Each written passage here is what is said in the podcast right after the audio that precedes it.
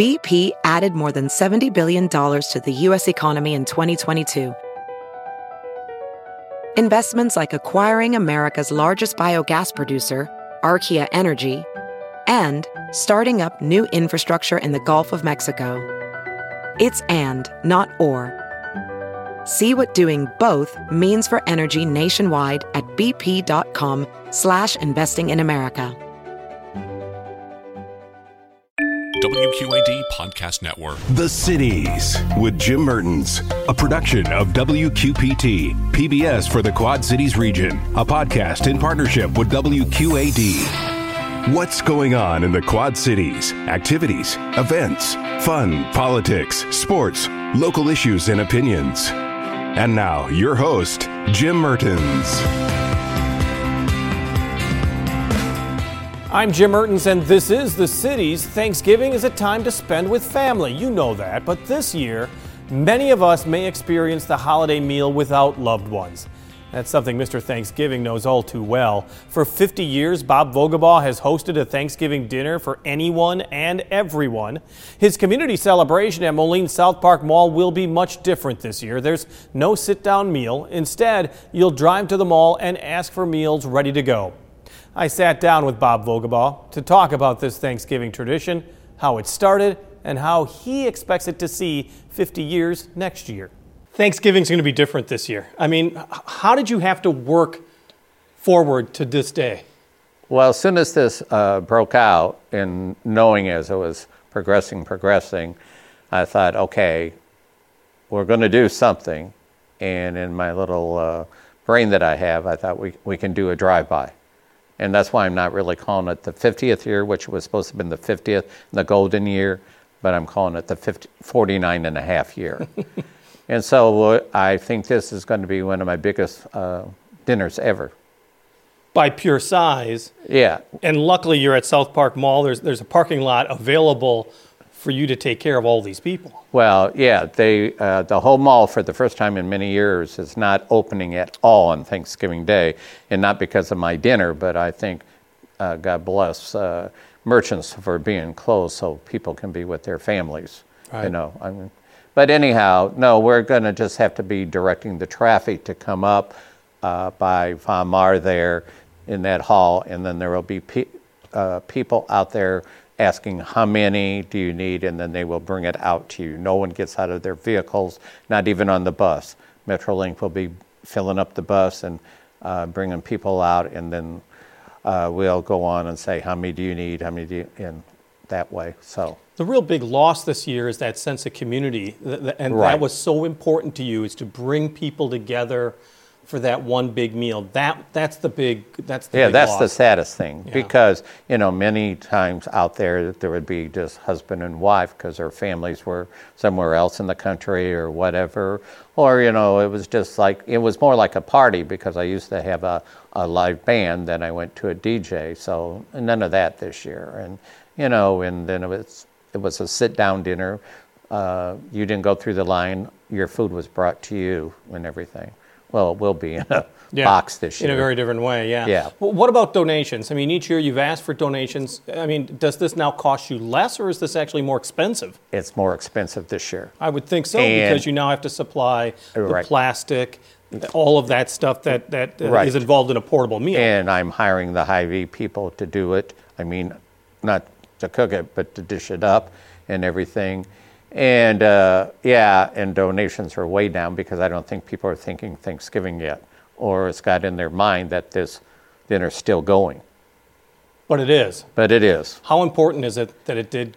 Be, how important was it for it to be held this year? I think it's more important. Every year is important, but I think this year most of all it's important because I have gotten some notes from uh, people uh, with a donation. You know, uh, we're, we're, not, we're unable to go to be with our family uh, for a large gathering. So they're going to be coming out and you know picking up and stuff like that. So I think it's very important, uh, with, and also with people being laid off or cut back.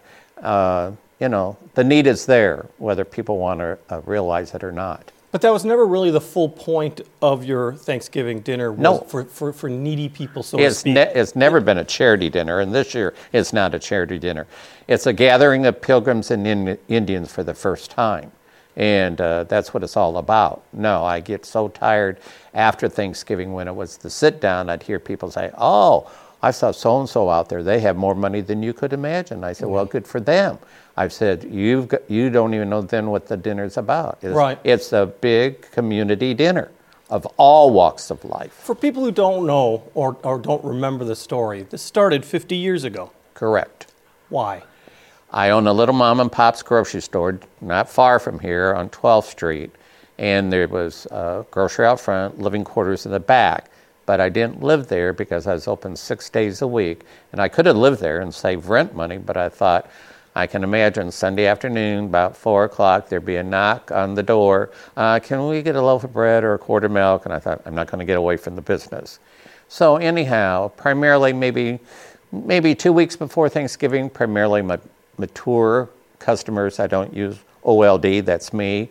I say mature. But anyhow, uh, my elderly customers, what are you going to be doing for the upcoming holiday? And it was almost a unison answer, on just another day to be alone. And then a 20 watt bulb went off in my head and thought, well, why should this be? I've got these rooms.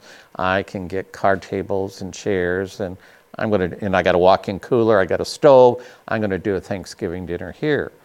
Well, when I started asking them, they were kind of reluctant. Well, why are you really doing this? Do we have to buy all our groceries from you? And I said, absolutely not. Right. I want to get the feeling of the first Thanksgiving.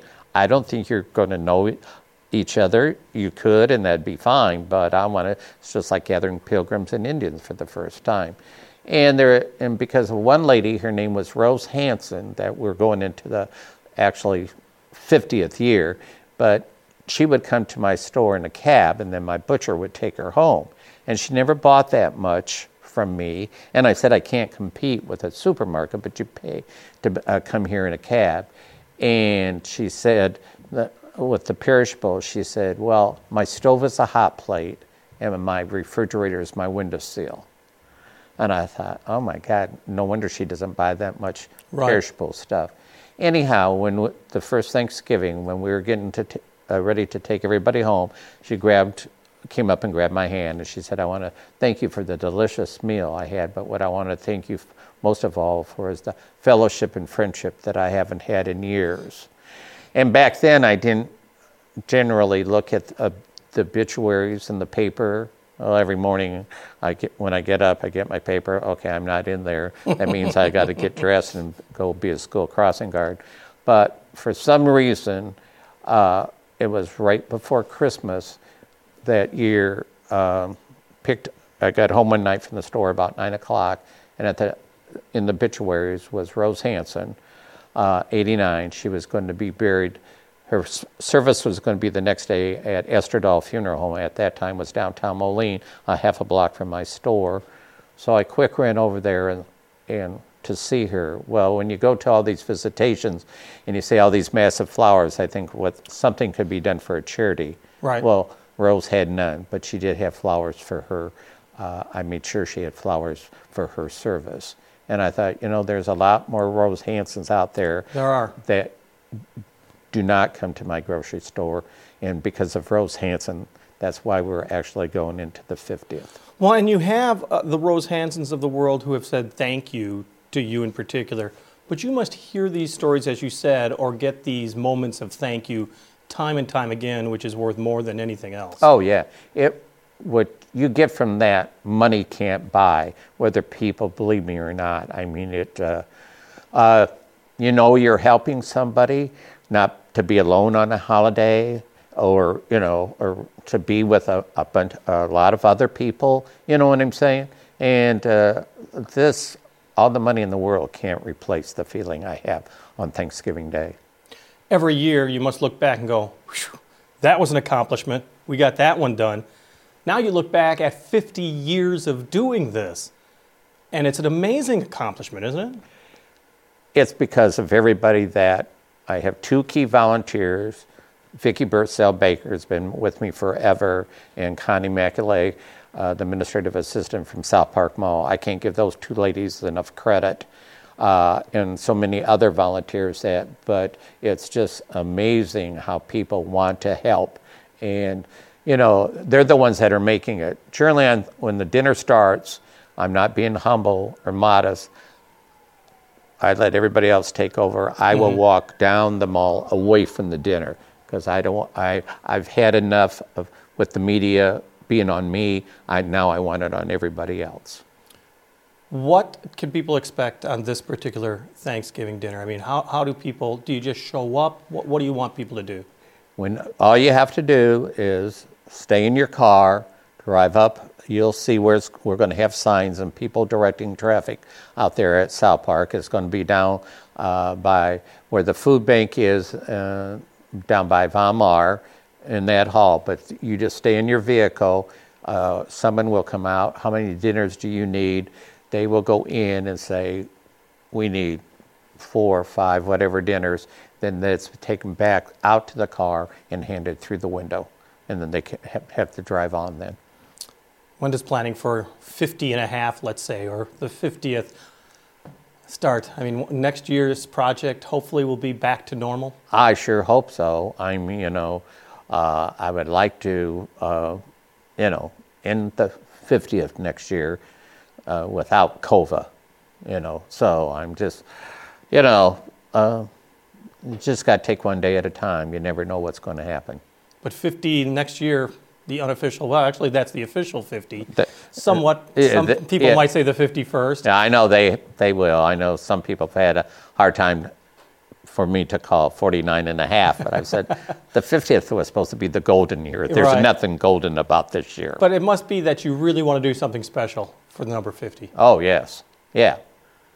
One thing I would like to uh, have, uh, if she would come, and she probably wouldn't, was Ellen DeGeneres. Just shock everybody that she would, because you know you can talk about it, Jim, um, and, and I tell people, you know, you just, and not, nothing against the media, TV or radio or anything else, but I said you just need to come down there when it's going on to see the love that's projected by everybody down there, from the diners to the servers to everybody. It's, it's not, I'm not being humble again, it's not just me, it's everybody. And there's no one more job that's important than, than anything else. It takes all this to make it go. That's Mr. Thanksgiving, Bob Vogelbaugh. Thanks for listening to The Cities with Jim Mertens. And watch The Cities Thursday nights at 7, Sunday afternoon at 4, and Monday night at 6 on WQPT, PBS for the Quad Cities region. WQAD Podcast Network.